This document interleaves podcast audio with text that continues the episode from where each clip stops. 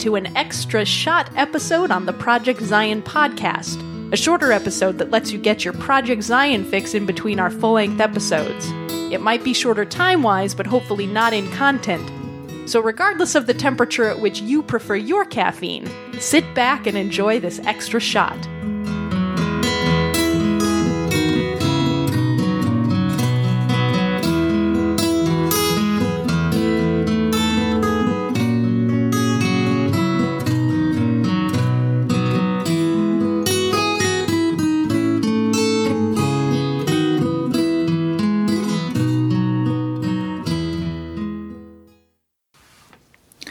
Welcome, my friend, to Coffee Connect.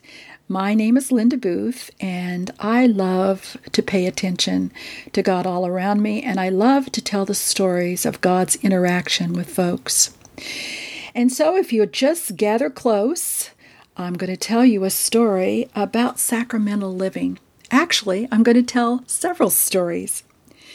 Many years ago, a woman named Sharon Robertson from the Olathe congregation uh, that's in Kansas gave me and several others little purple ceramic toothbrush pins to wear.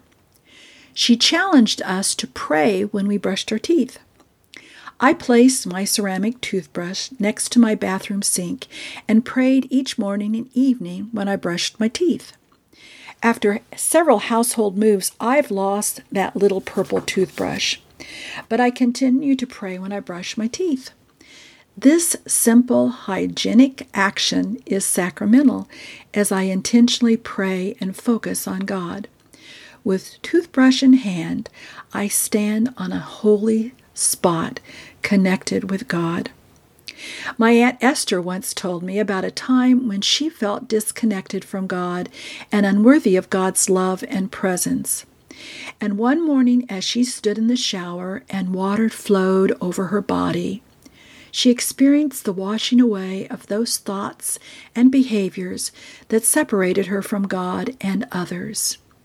In a daily shower, I believe we can experience a sacramental moment with God. I walk our two dogs every morning and sometimes in the afternoon and always in the evening before bedtime. And I walk Luke, who's named after my favorite gospel of Luke, and Gabriel, who is named after the angel who came to tell Mary of the amazing news about the birth of a child who would be called Jesus. When I walk those dogs, it becomes a sacramental journey for me when I consciously pray for and pay attention to our neighbors. As I walk by the na- homes of neighbors I know and I don't know, I pray for each of them. Sometimes I pick up their newspapers and place them on their porches, giving a blessing on their homes and lives. I stop and visit with friends and strangers I meet, learning their names and building relationships. Walking our neighborhood is a sacramental journey for me. And as I walk those steps with those two dogs tugging me and pulling me along, I know that I am on a holy, sacred journey. When I stop what I'm doing long enough to look for God, God always shows up in the small things, in the big things, in the walking along the journey of the trail.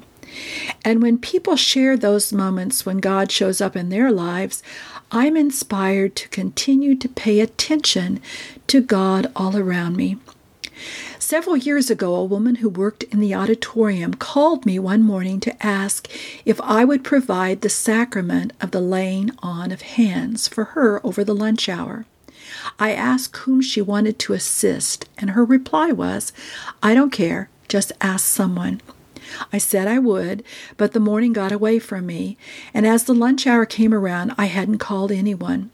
I walked around the Council of Twelve Apostles suite, and all my colleagues were on ministry trips or out for lunch. I sat at my desk and I prayed for guidance on who to ask. A woman who worked in the First Presidency suite came to mind. I didn't know if she was an elder, but I called her anyway, and she agreed to meet us and participate. As we prepared for this sacrament, I asked the woman, Connie, about her needs and what she wanted us to focus on in our prayers. And she said everything was going wrong in her life. She was the primary caregiver for her aging parents, which was causing her emotional stress. Several major appliances needed repairs, which was causing financial stress. And she said, The stress is so bad that I've developed a skin condition that makes me feel like ants are biting me. The doctor has given me some cream, but it doesn't seem to work, and I'm desperate for relief. The woman who agreed to assist gave a tender prayer, and then I prayed for our friend.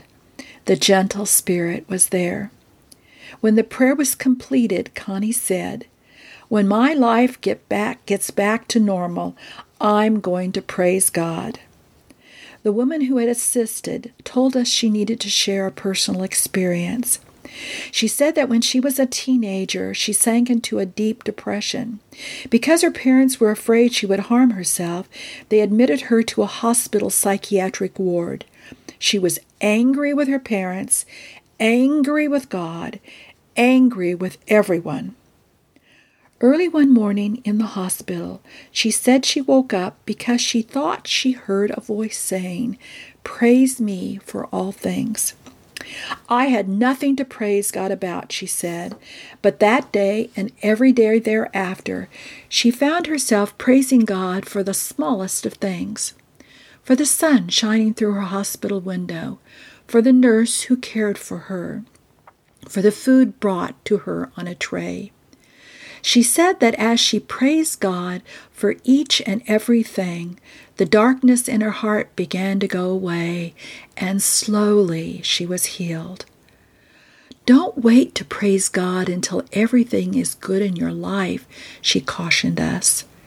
Praise God now, in the midst of your stress, because you'll gradually become aware that God is with you. I have taken what that woman said to heart. And on my better days, I try to praise God for all kinds of things. For the woman who helps me at the grocery store, for the sunshine that's on my face, for the gentle snow as it blankets my yard and the trees in our yard. And you know what? On those days when I'm looking for God and praising God, those are good, really good days. So, my friends, I hope you continue to check out Coffee Connect, but I especially hope that you praise God for everything, no matter what.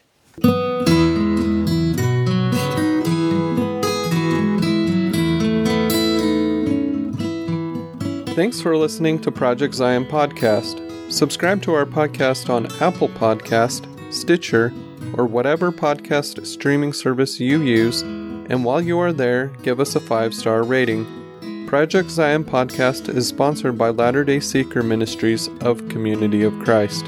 The views and opinions expressed in this episode are of those speaking and do not necessarily reflect the official policy or position of Latter day Seeker Ministries or Community of Christ. The music has been graciously provided by Dave Hines.